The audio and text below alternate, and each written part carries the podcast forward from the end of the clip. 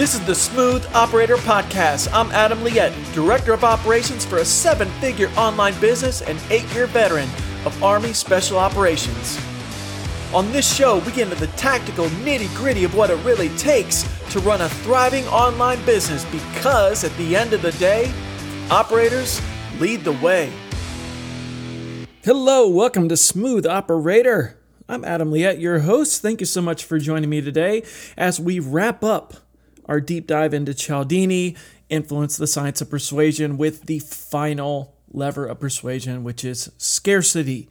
So if you've enjoyed this series so far, please do reach out, let me know. It's been a whole lot of fun going back through all the, the materials, reading the book uh, for about the 20th time, but it's been really fun looking at through this different uh, framework, through this different lens. Whereas typically when I'm looking at this, I'm looking at it from the marketing perspective but there's all sorts of influence that we can have on our team with our team members with people in the market. And i mean my gosh the the number of ways that we can leverage influence i just get more and more ideas the more i think about this the more i go through it. And i think that's what's really pow- powerful. And i've really i've really gotten a lot out of this and i hope you have as well. So we come to our final principle scarcity. So Many of us, if you've done marketing for more than five minutes, you know about the different ways that we employ scarcity, either through uh, expiring discounts or limited number of uh, products available. The primary ways that we've uh, we tend to do scarcity, but scarcity can also have an impact on how we're managing our teams. And I looked into this. I, I came into it with an open mind because I was I immediately thought to how I've been using scarcity, and then I read the chapter through this different frame of mind, and I was able to see a whole lot of things that I'm willing, uh, that I'm really happy to share here. So, what we do know is that opportunities do seem more valuable to us when their available availability is limited. So, and that just plays a huge role in human decision making because it's the idea of a potential loss. In fact, science shows us that people seem to be more motivated by the thought of losing something than by the thought of gaining something of equal value, which kind of blows my mind, right? Uh, but let's explore this through the team and operator perspective. So, the first thing I thought of was that your time is valuable. Your time is incredibly valuable, and your, your, the team's time with you needs to be treated with that same value. And your team needs to have respect for your time's value and vice versa. So, what I propose is that you're actually doing yourself a great service in the eyes of your team in their perception of the value of your time by limiting your availability, by making you untouchable during certain parts of the day, by turning off Slack, getting off your phone, being unreachable.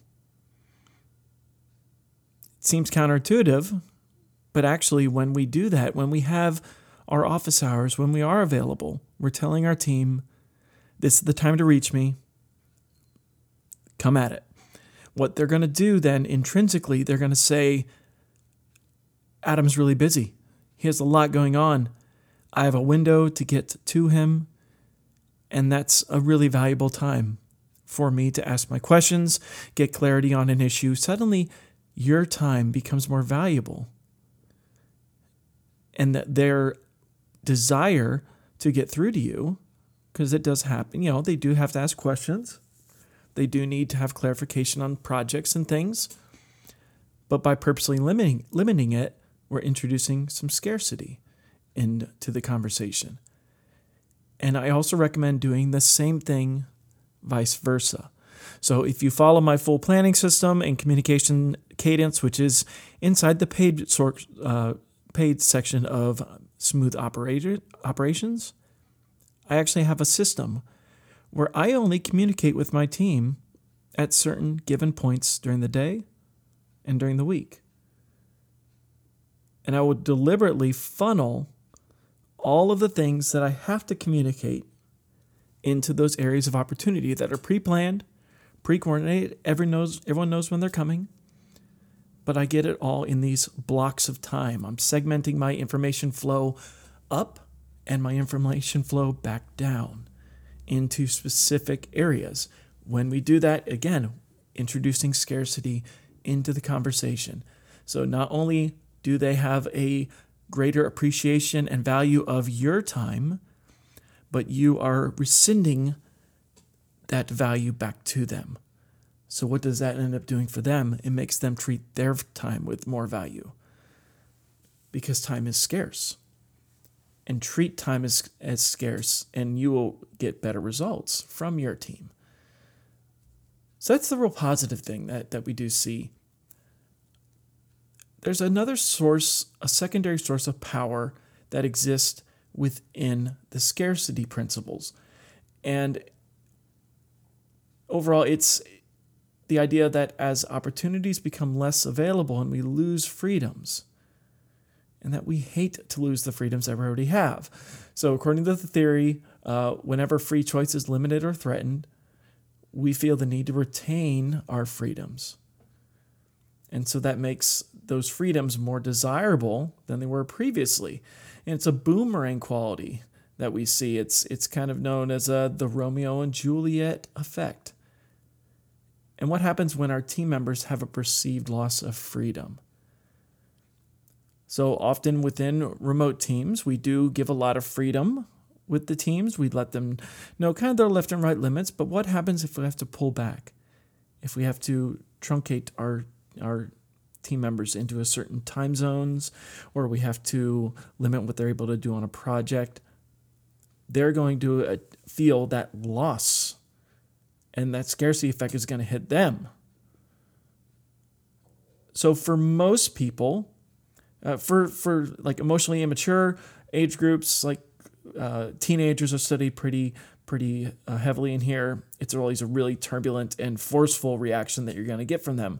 For most of us, we have to think of uh, our energy like a, a geyser at Yellowstone National Park. It only erupts on occasion.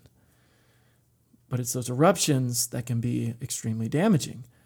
So, as we have change in policies, changing things that are going on within the company, how are we working against scarcity principles when we're employing those?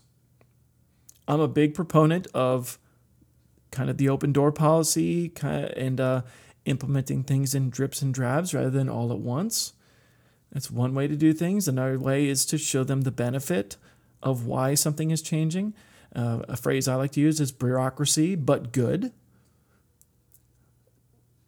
How are changes being pushed out to the team? How are they being communicated? Think of this very carefully as you're making changes, as you're adapting things within your company, because no matter what you're mitigating against, you are going to end up getting some scarcity uh, reactions from your team members. Be prepared for that and try to work against the pressure that's building up inside that geyser so that you're communicating it fully. You're giving them an area to react to, you know, and you need to be that emotional leader of the team to hear their emotions out. I rarely will implement a large change to the team without putting in an open call for one to ones if team members want to discuss things with me. Make that available, will always help. The same goes with information, where if we're, this kind of goes hand in hand with this. If we're making a change, but we're not giving the full scope of the why, what are the numbers? What are the realizations, the surveys, whatever it is that's causing this change, if we're trying to censor that information, if we're trying to hide that information, only give them a piece. People have a feeling and a gut reaction when they know they're not being told everything. And hiding information will never work long term. It just won't. It's only a matter of time before they find out the full picture and they're going to be curious about it. They're going to know that something else is happening, that there's a reason for your decision making, but without being clear about it, what service are you doing for your team? You're holding them back. You're introducing scarcity Introducing these levers, I don't know of a time when it worked positively, when, when the lever produces a negative effect. There are a lot of these levers we can pull that produce a positive effect and lean into those. Scarcity is never one, it, it, especially not when we're talking about these second, third order implications of scarcity. So get in front of that. Be a transparent organization, and you will guard against this principle being triggered during this time.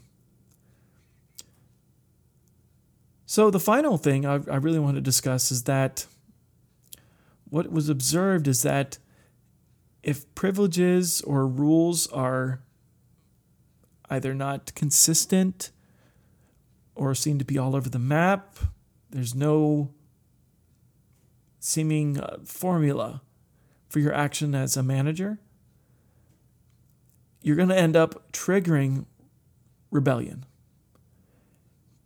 People want to be treated fairly. They want to make sure that everything that they're being told is what everyone else is being told. They want to make sure that if they're being held to a certain policy, that it is uniform. So staying consistent with enforcement of policies, whether it be your communication policies, your sick policies, sick day policies, like all these things. Consistency is the best answer, and it's definitely it's a whole company start trying to stay consistent, and you will fail. Accept that straight out. Is that not a matter of if you fail, if you struggle to stay consistent, if something falls through, but it's going to be when. It's going to happen. So, what's your reaction when it does? Do you get in front of it? Do you try to correct things? Do you admit your vulnerability, admit that you were wrong?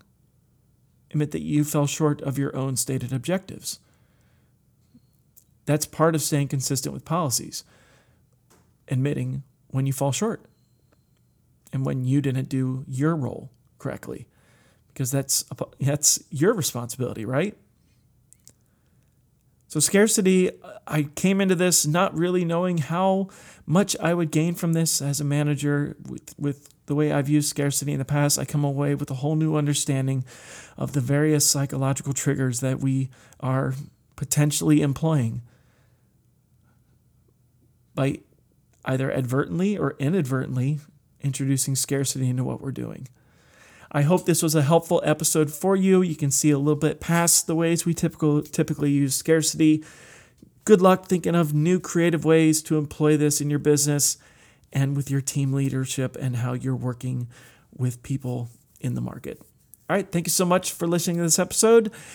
This comes to the end of our Cialdini exploration. It will resume some more content coming up in the coming weeks and I hope you do enjoy it. Please do hit us up at adamliette.com. We're going to have more and more interviews. I've been on an interview tirade lately, and I got a lot of really good ones lined up for you. I think you're going to really enjoy it. We're, we're bringing on some heavy hitters.